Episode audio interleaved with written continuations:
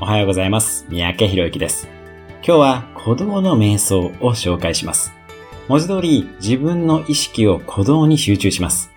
心臓あたりで感じてもいいですし、それが難しければ椅子や床に接しているお尻の部分などで感じてみてもいいです。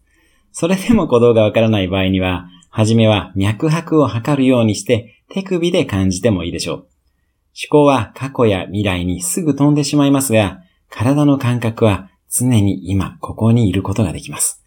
ずーっと休まずに働いている心臓に感謝しながら今を感じてみてください。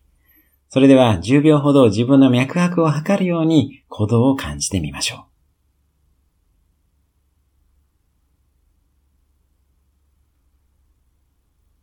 はい、いかがだったでしょうか。どんな場でも自分の鼓動を感じることで今ここにいられるようにしましょう。